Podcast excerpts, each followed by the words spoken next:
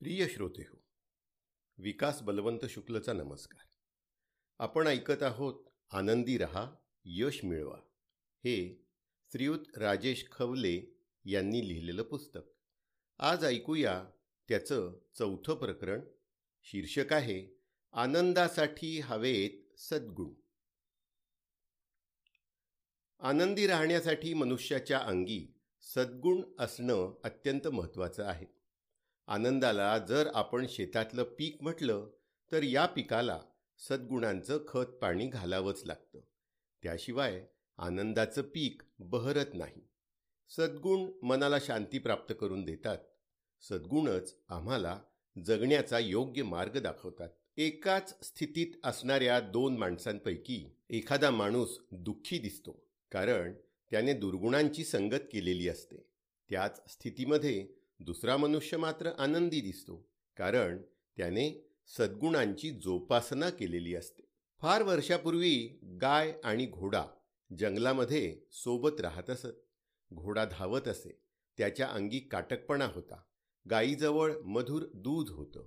आपल्याजवळ गायीसारखं मधुर दूध नाही म्हणून घोडा त्या गायीचा मत्सर करायचा. एके दिवशी घोड्याने त्या गायीला अडचणीत आणायचं ठरवलं. तो माणसाकडे गेला आणि माणसाला म्हणाला ही जी गाय आहे ना तिचं दूध अत्यंत मधुर आहे. ते पिऊन तुम्हाला आनंदच होईल आणि तुमच्या मुलाबाळांनासुद्धा ते उपयोगी पडेल. तुम्ही या गायीला ताब्यात घ्या तिला घरी बांधून ठेवा आणि मग रोज तिचं दूध काढत जा. माणूस म्हणाला अरे पण मी त्या गायीला पकडणार कसं? ती तर वेगाने धावते. घोडा म्हणाला तुम्ही माझ्या पाठीवर बसा ना. मी तिच्याही पेक्षा वेगाने धावतो. मी तुम्हाला तिच्यापर्यंत घेऊन जाईल. माणूस म्हणाला मग मी तिला पकडायचं कसं? घोडा म्हणाला तुम्ही तिच्या गळ्यात फास टाका आणि मग तिला दोराने बांधून घरी घेऊन या. माणूस घोड्याला म्हणाला अरे पण मी तुझ्या पाठीवरून पडलो तर? शक्यच नाही. तुम्ही माझ्या तोंडात लगाम घाला म्हणजे तुम्ही पडणार नाही. माणसाने घोड्याच्या तोंडात लगाम घातला. घोड्याच्या पाठीवर बसून गाईचा पाठलाग केला. गाईला पकडलं. तिला घरी आणलं आणि तिला गोठ्यात बांधलं. हे बघून घोड्याला आनंद झाला. त्याचा मत्सर सुखावला होता. तो माणसाला म्हणाला तुमचं काम झालं ना मी आता निघतो. माणूस त्याला म्हणाला ते आता शक्य नाही. मला तुझ्या पाठीवर बसून वेगाने सैर सपाटा करण्याची आता सवय झाली आहे आता तू मला हवा आहेस. माणसाने गाईच्या सोबतीला त्या घोड्याला सुद्धा बांधलं. त्या दिवसापासून गाय गोठ्यात तर घोडा माणसाच्या तबेल्यात असं दृश्य दिसू लागलं. मत्सरापोटी त्या घोड्याने गायीचं स्वातंत्र्य तर गमावलंच पण स्वतःचंही गमावून बसला. सद्गुण जर अंगी नसतील तर दुर्गुण आमचा ताबा घेतात. प्रकाश नसतो तिथे अंधार आपोआपच पसरतो. अंधार कुठून विकत आणावा लागत नाही. त्याचप्रमाणे सद्गुणांच्या अनुपस्थितीत दुर्गुण आम्हाला व्यापून टाकतात. दुर्गुण जडला की दुःख आलंच म्हणून समजा. दुर्गुणाच्या वृक्षाला आनंदाची फळं लागणं शक्य नाही. विषारी वृक्षाला येणारी फळं देखील विषारीच असतात. एक महात्मा आपल्या देशातल्या लोकांची गुलामगिरीतून मुक्तता व्हावी म्हणून सत्याग्रह करत होता. त्याच्या या सत्याग्रहामुळे ज्यांची सत्ता होती असे देशातले अधिकारी लोक त्याच्यावर खूप चिडले होते. त्यातलाच एक अधिकारी तर म्हणाला की हा महात्मा जर माझ्या दृष्टीस पडला तर मी त्याला गोळी घालून ठार करेल त्या अधिकाऱ्याचे हे शब्द त्या महात्म्याच्या कानावर गेले. हा महात्मा कोणालाही न सांगता थेट त्या अधिकाऱ्याच्या घरी जाऊन पोचला त्याच्या पुढे जाऊन एवढंच म्हणाला मी ऐकलं आहे की तुम्ही अशी प्रतिज्ञा केली आहेत की मी तुम्हाला दिसलो तर तुम्ही मला ठार माराल. मला शोधण्यासाठी तुम्हाला अधिक कष्ट पडू नये आणि मला गोळी घालण्यासाठी तुम्हाला संधीची वाट पाहावी लागू नये म्हणून मी स्वतःच तुमच्यासमोर हजर झालो आहे. त्या महात्म्याच्या डोळ्यात तेज होतं. वाणीत करारीपणा होता. वृत्ती निर्भय होती. त्या महात्म्याचा दृढ निश्चय आणि निडरपणा पाहून तो अधिकारी एकदम अवाक झाला. त्या अधिकाऱ्याने महात्म्याला अभिवादन केलं आणि म्हणाला की तुम्हाला मीच काय? मृत्यूदेवतासुद्धा ठार करू शकणार नाही. सद्गुण म्हणजे केवळ चांगलं बोलणं चांगलं वागणं नव्हे. जगण्यासाठी निश्चय लागतो. करारी वृत्ती लागते. करारी वृत्तीची जोपासना करणं हा एक मोठा सद्गुण आहे. करारी वृत्तीच्या माणसाला मृत्यूचं देखील भय वाटत नाही. आयुष्यामध्ये कणखरपणाला अतिशय महत्त्व आहे. तुम्ही अशा शरीराची कल्पना करू शकता का? की ज्यामध्ये हाडच नाही? असं असेल तर ते शरीर मानवासारखं उभं राहू शकणार नाही. गांडुळाने जर माणसासारखा उभं राहण्याचा प्रयत्न केला तर त्याला यश येईल का? नाही येणार. कारण त्याच्या शरीरामध्ये कणखर असं काही नाहीच. तुम्ही अशा एखाद्या इमारतीची कल्पना करू शकता का? की जिच्यामध्ये लोखंडाच्या सळ्या नाहीत किंवा कठीण अशा दगड विटा वापरलेल्या नाहीत आणि पाच दहा मजल्यांची इमारत उभारण्यात आली आहे.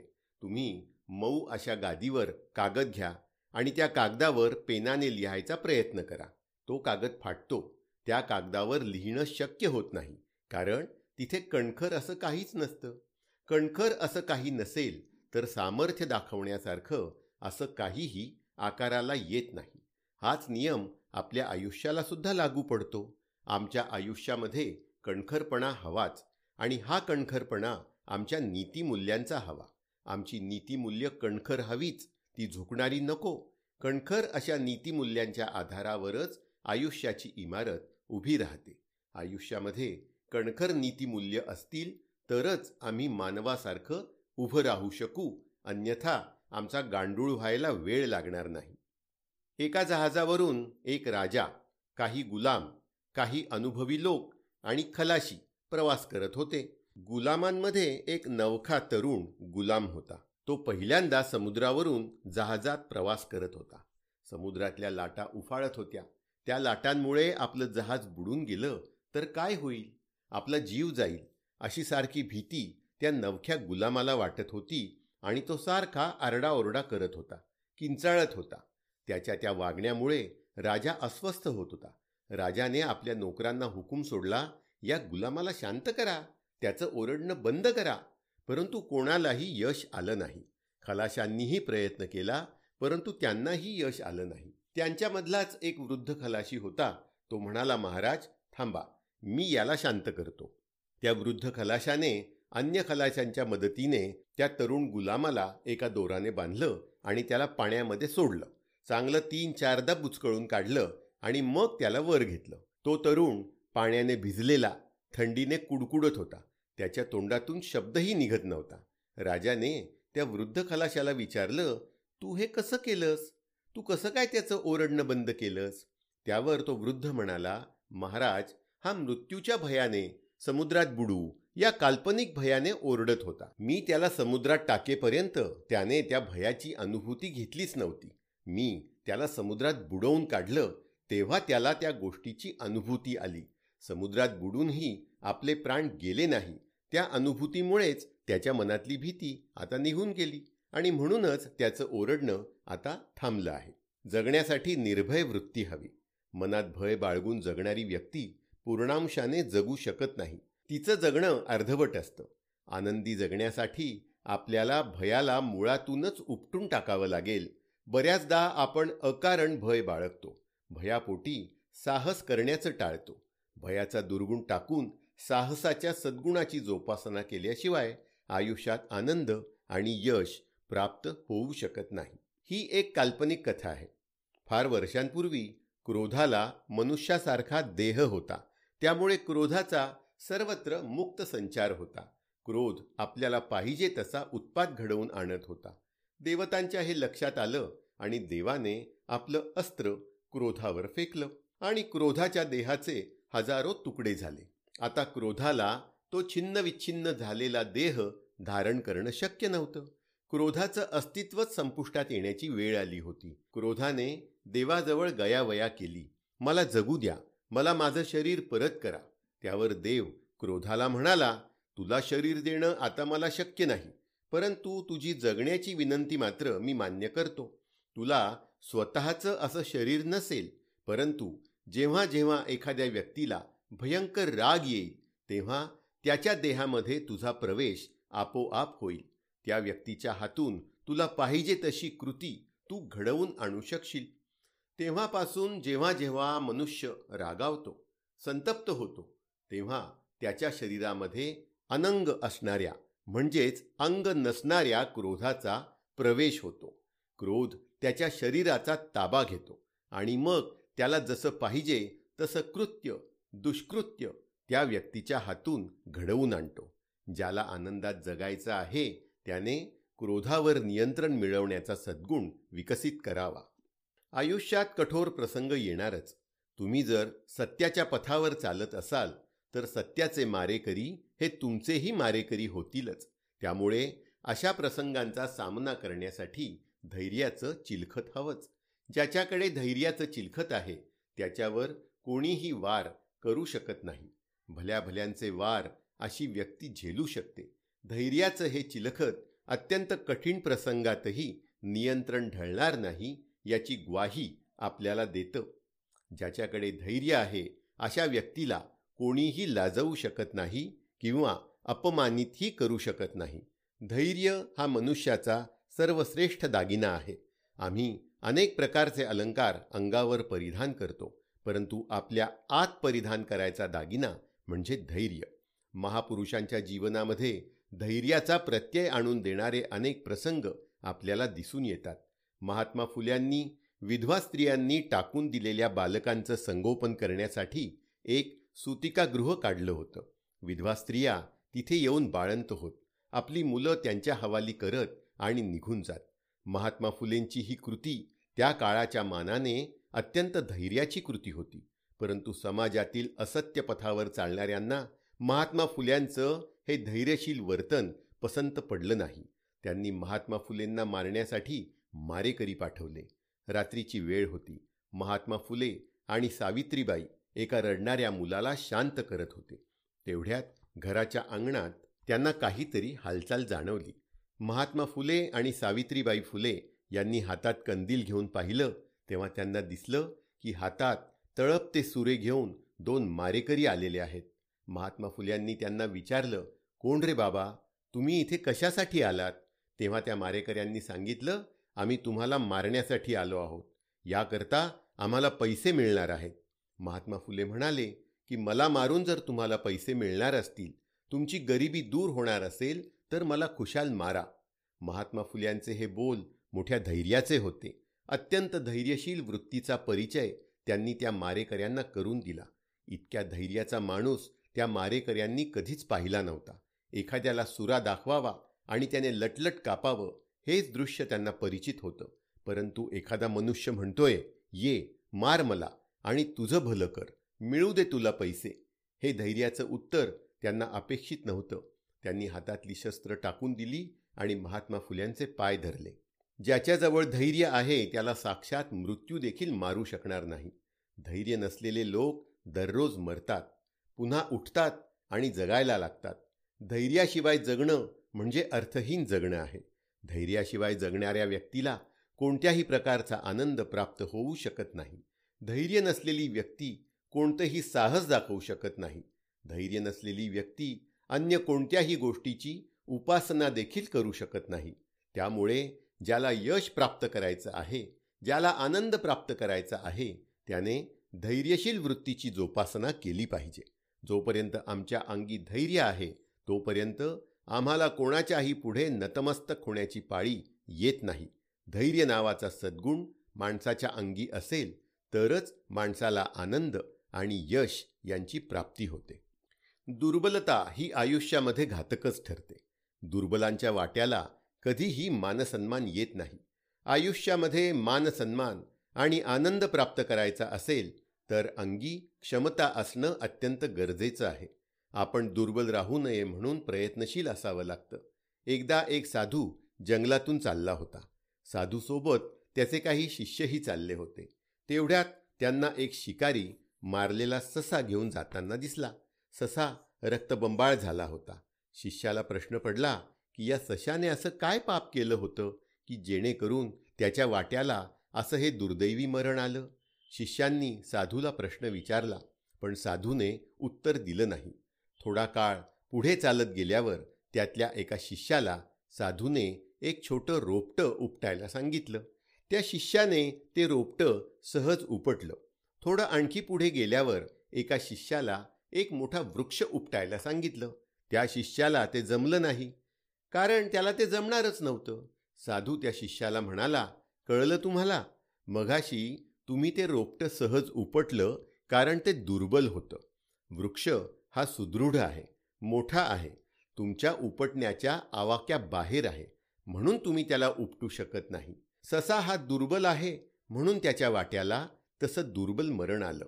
वाघ सिंह हे सशक्त आहेत बलाढ्य आहेत म्हणून ते इतरांची शिकार करतात. आयुष्यामध्ये जर आम्हाला मानसन्मान प्राप्त करायचा असेल तर आपली दुर्बलता टाकून सशक्त होणं गरजेचं आहे. दुर्बलता कुठल्याही क्षेत्रातील असू शकते. तुम्ही अभ्यास करणारे असाल तर तुमचं गणित कच्चं असणं इंग्रजी कच्चं असणं ही सुद्धा दुर्बलता आहे. तुम्ही सार्वजनिक क्षेत्रामध्ये काम करणारे असाल आणि तुम्हाला उत्तम वक्तृत्व कला अवगत नसेल तर ती देखील तुमच्यातली दुर्बलताच म्हटली पाहिजे. तुम्हाला नाटकामध्ये काम करायला आवडतं आणि तुमच्या अंगी अभिनय क्षमता नसेल तर तीही तुमची दुर्बलताच म्हटली पाहिजे. तशी कोणतीही दुर्बलता तुमच्या अंगी असेल तर तुम्हाला यश आणि मानसन्मान प्राप्त होणार नाही. त्यामुळे आयुष्यामध्ये यश मान सन्मान आणि त्या मानसन्मानातून प्राप्त होणारा आनंद मिळवायचा असेल तर अंगीच्या सर्व दुर्बलता टाकून क्षमता अर्जित कराव्याच लागतील. सर्व प्रकारचे अहंकार परवडले परंतु ज्ञानाचा अहंकार हा सर्वात घातक म्हटला पाहिजे. ज्ञानाचा अहंकार जसा इतरांवर अन्याय करतो त्यापेक्षा जास्त अन्याय स्वतःवरच करतो. एकदा मनुष्य ज्ञानाचा अहंकार करायला लागला की मग नवीन काही शिकण्याची वृत्ती त्याच्या अंगी उरत नाही. मी श्रेष्ठ मी ज्ञानी याचा डांगोरा पिटण्यातच त्याचे दिवस निघून जातात. नवीन काही ज्ञान मिळवायला पाहिजे असा विचारही त्या मनुष्याच्या मनाला शिवत नाही. इतरांचं ज्ञान अगदी तुच्छ आणि माझं ज्ञान अगदी श्रेष्ठ. जे काही कळलं आहे ते मलाच कळलं आहे. अशी भावना ज्ञानाचा अहंकार झालेल्या मनात उमटू लागते आणि दिवसेंदिवस त्याचा पाय अधिकाधिक खोल गर्तेत जाऊ लागतो. अशा माणसाच्या हातून नवीन काही भव्य दिव्य घडणं शक्य नसतं. एकदा गावामध्ये एक कीर्तनकार आले आणि आपल्या कीर्तनामध्ये किती सद्भक्त बसलेले आहेत हे जाणून घ्यावं आणि त्या सद्भक्तांपुढेच आपण कीर्तन करावं असा विचार त्या कीर्तनकाराने केला. आपल्या कीर्तनामध्ये अहंकार असलेले आणि त्या अहंकारापायी खोटं बोलणारे जर काही लोक असतील तर त्यांना घराची वाट दाखवावी असा विचार त्या कीर्तनकाराने केला. जमलेल्या लोकांना तो म्हणाला तुमच्यापैकी किती लोकांनी भगवद्गीतेचा विसावा अध्याय वाचलेला आहे? जमलेल्यांपैकी ज्ञानाचा अहंकार असलेले ज्ञानाची शेखी मिरवणारे काही भक्त होतेच. भगवद्गीतेचा विसावा अध्याय वाचणाऱ्या जवळजवळ पंधरा लोकांनी हात वर केला. त्यांचे चेहरे फुलून गेले होते. बाकी सर्वांचे हात खाली होते. कीर्तनकाराने त्यांचं उत्तर ऐकलं आणि नम्रपणे तो त्यांना म्हणाला सद्भक्तांनो भगवद्गीतेमध्ये अठराच अध्याय आहेत. मग तुम्ही विसावा अध्याय वाचणार कसा? मला माझ्या कीर्तनामध्ये अहंकाराची बाधा न झालेले आणि ज्ञानाचा अहंकार न करणारे भक्त हवे आहेत. आपण कृपया आपल्या घराची वाट धरा. भगवद्गीतेचा विसावा अध्याय वाचला आहे असं म्हणणारे ज्ञानाचा अहंकार करणारे भक्त घराकडे चालू लागले आणि इकडे कीर्तनकाराने खऱ्याखुऱ्या भक्तांसाठी कीर्तन सुरू केलं. आनंद आणि यशाची प्राप्ती करायची असेल तर सद्गुणी बनून अहंकारावर मात करावीच लागते. अहंकार असेपर्यंत आनंद आणि यश आमच्या जवळपासही दिसणार नाही. एका राजाची एका फकीरासोबत मैत्री झाली. तो फकीर त्या राजाला दररोज भेटू लागला. आपल्या भेटीच्या दरम्यान तो राजाला एक फळ भेट देत असे. राजाला त्या फळामध्ये कोणतंही स्वारस्य नव्हतं. त्यामुळे फकीराने भेट दिलेलं फळ राजा प्रधानाकडे द्यायचा. प्रधानाला सुद्धा त्या फळामध्ये कोणतंही स्वारस्य नव्हतं. प्रधान ते फळ आपल्या नोकराला द्यायचा आणि प्रधानाचा नोकर ते फळ फेकून द्यायचा. हा क्रम बरेच दिवस चालला. एके दिवशी राजासोबत त्याचं वानर होतं. अशा वेळी फकीराची आणि राजाची भेट झाली. ठरलेल्या पायंड्याप्रमाणे फकीराने राजाला एक फळ भेट दिलं. आज ते फळ प्रधानाला न देता राजाने ते आपल्या वानराला दिलं. वानरच ते त्याला फळ आवडणारच. वानराने ते फळ लगेच आपल्या दाताने फोडलं आणि काय चमत्कार त्या फळामधून एक तेजस्वी हिरा बाहेर पडला. तो तेजस्वी हिरा अत्यंत मौल्यवान होता. इतकंच काय राजाच्या संपूर्ण संपत्तीपेक्षा त्या हिऱ्याचं मोल जास्त होतं. राजाने तो हिरा उचलून घेतला आणि फकीराला विचारलं या आधीची फळं आणि हे आजचं फळ सारखंच होतं का? फकीर म्हणाला हो या आधी दिलेली सर्व फळं आजच्या फळा इतकीच मौल्यवान होती. राजा प्रधानाकडे वळला आणि प्रधानाला विचारलं मी या आधी दिलेली फळं कुठे आहेत? यावर प्रधानाने नोकराकडे वळून बघितलं. नोकराने सांगितलं की त्याने ती सर्व फळं फेकून दिली होती. ही कथा रूपकात्मक आहे परंतु कथेचा बोध मात्र असा आहे की आमच्या आयुष्यातील प्रत्येक दिवस हा त्या फळाप्रमाणे मौल्यवान आहे. आमचा प्रत्येक क्षण त्या फळाप्रमाणे मौल्यवान आहे परंतु आम्ही त्या फळाचं मोल जाणत नाही. ते फळ आम्ही फेकून देतो. आम्हाला वेळेचं महत्त्व कळत नाही आणि म्हणून आम्ही आमच्या वाट्याला आलेला प्रत्येक दिवस व्यर्थ घालवतो. गरज आहे ती वेळेचं महत्त्व ओळखण्याची आणि गरज आहे व्यर्थ म्हणून जो एक एक दिवस आम्ही वाया घालवतोय त्याचं सार्थक करण्याची. वेळेचा अपव्यय करणं हा दुर्गुण आहे. तर वेळेचा सदुपयोग करणं हा सद्गुण आहे. वेळेचा सदुपयोग करणाऱ्यांना यश आणि आनंद हमखास प्राप्त होतो. आपलं जीवन हे आपल्याला निसर्गाकडून मिळालेलं सर्वश्रेष्ठ दान आहे. जगातील सर्व संपत्ती खर्च करून आपण एक दिवस देखील असं जीवन मिळवू शकणार नाही. मेलेल्या माणसाला एक दिवससुद्धा अधिक जगवू शकणार नाही. परंतु हे जीवन जोपर्यंत असतं तोपर्यंत त्याची किंमत आपल्याला वाटत नाही. मनुष्य जिवंत असेपर्यंत त्याची किंमत कोणालाच कळत नाही. मेल्यावर मात्र सर्वजण हळहळतात. आपणही स्वतःच्या जीवनाविषयी असेच उदासीन असतो. आयुष्य सहज व्यतीत करत जातो आणि प्रत्येक दिवस प्रत्येक क्षण वाया घालवत जातो.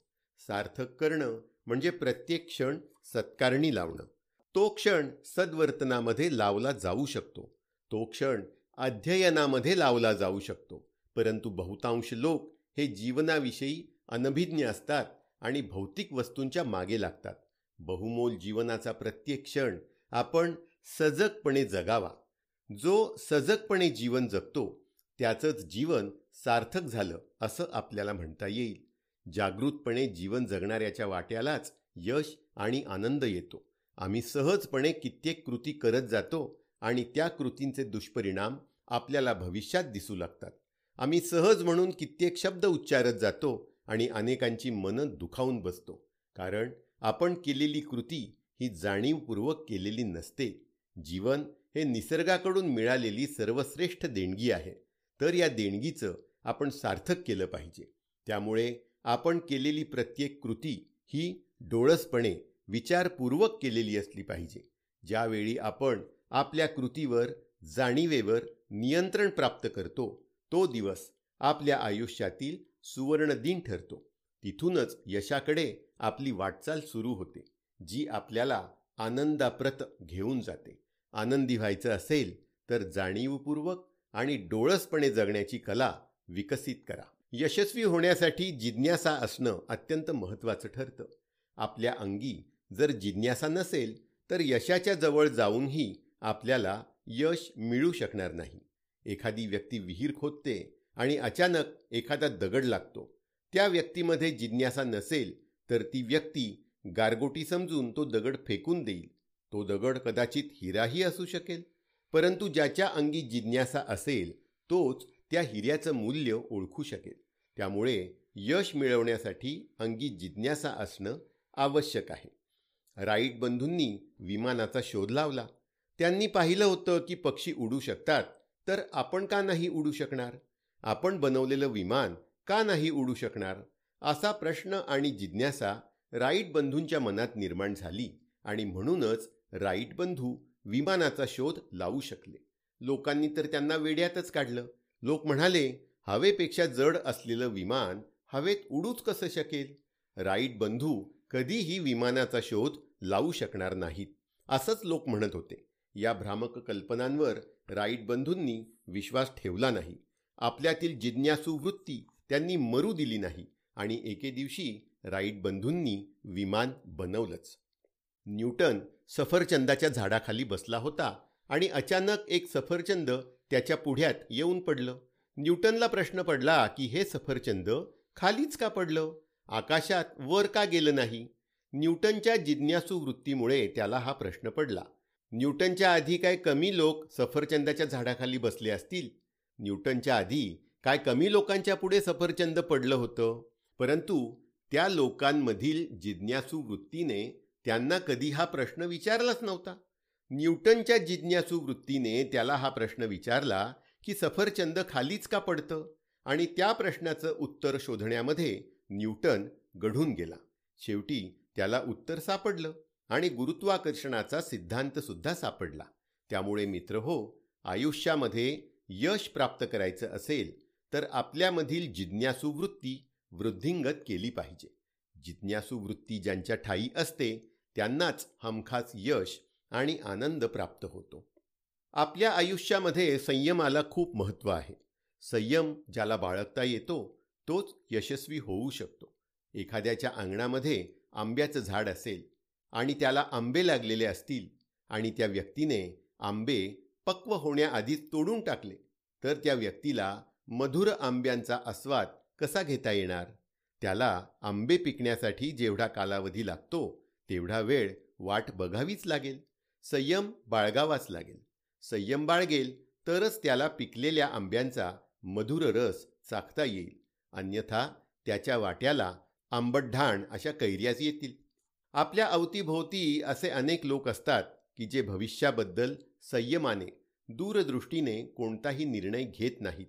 एखाद्याला आयुष्यात पैसे कमवायचे आहेत म्हणून फक्त दहावा वर्ग पास झाल्यावर एखाद्या उद्योगाच्या मागे लागला तर तो कदाचित थोडे पैसे कमवेलही. परंतु त्या क्षेत्रामध्ये त्याने संयम न दाखवल्यामुळे तो कदाचित पुढचं शिक्षण घेऊ शकणार नाही. त्यामुळे भावी आयुष्यात त्याचं कधीही भरून न निघणारं शैक्षणिक नुकसान होईल. कोंबडी अंड उबवते आहे आणि आपल्याला उत्सुकता लागलेली आहे की त्यामधून पिल्लू कधी बाहेर येणार आहे. आपण दररोज त्याचं निरीक्षण करतो आणि एक दिवस न राहून आपण ते अंड फोडून बघतो की त्यातून पिल्लू कधी बाहेर येणार आहे. पण जर आपण असं केलं तर आपल्याला ते पिल्लू कधीच बाहेर येताना दिसणार नाही. कारण आपण आपल्या असंयमीपणामुळे त्या अंड्याला आणि पिल्लालाही नाश करून टाकलेलं असेल.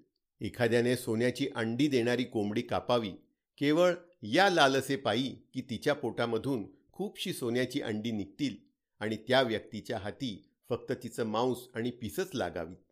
संयम बाळगला असता तर त्या व्यक्तीला दररोज एक सोन्याचं अंड प्राप्त होऊ शकलं असतं.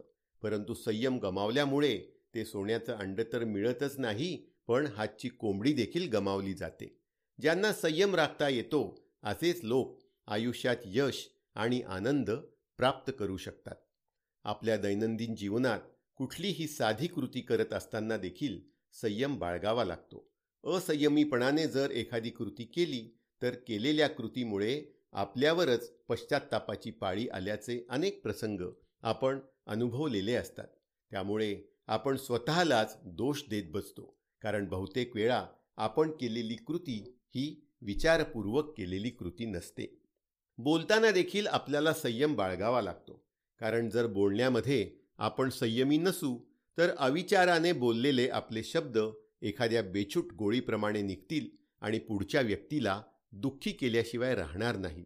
आणि ती व्यक्ती दुःखी झाली तर आपण स्वतः कधीही सुखी होऊ शकणार नाही. त्यामुळे बोलण्यामध्ये संयम हा हवाच. आपण शब्द हे जपून बोलले पाहिजे. संयम आयुष्याच्या प्रत्येक क्षेत्रात महत्त्वाचा आहे. ज्याला यश प्राप्त करायचं आहे ज्याला आपलं आयुष्य आनंदीपणाने जगायचं आहे त्या व्यक्तीने संयमाचं महत्त्व ओळखलंच पाहिजे. संयम ही एक साधना आहे. संयम बाळगण्याचा निग्रह हा एका दिवशी प्राप्त होत नाही. छोट्या छोट्या कृतींमधून आपण संयम बाळगायला शिकतो. कितीही चांगला पदार्थ झालेला आहे पण माझा निर्धार आहे की एका विशिष्ट मर्यादेबाहेर मी रात्रीचं जेवण घेणार नाही. मग तो पदार्थ कितीही चांगला असो मी माझा निग्रह मोडणार नाही. अशा छोट्या छोट्या कृतीमधूनच आपला संयम बळकट होत जातो. ज्याचा संयम बळकट आहे अशी व्यक्ती सातत्याने यशाच्या शिखराकडे वाटचाल करत जाते आनंदाप्रत जाऊन पोचते. म्हणून सद्गुणांची जोपासना करा आनंद आणि यश प्राप्त करा.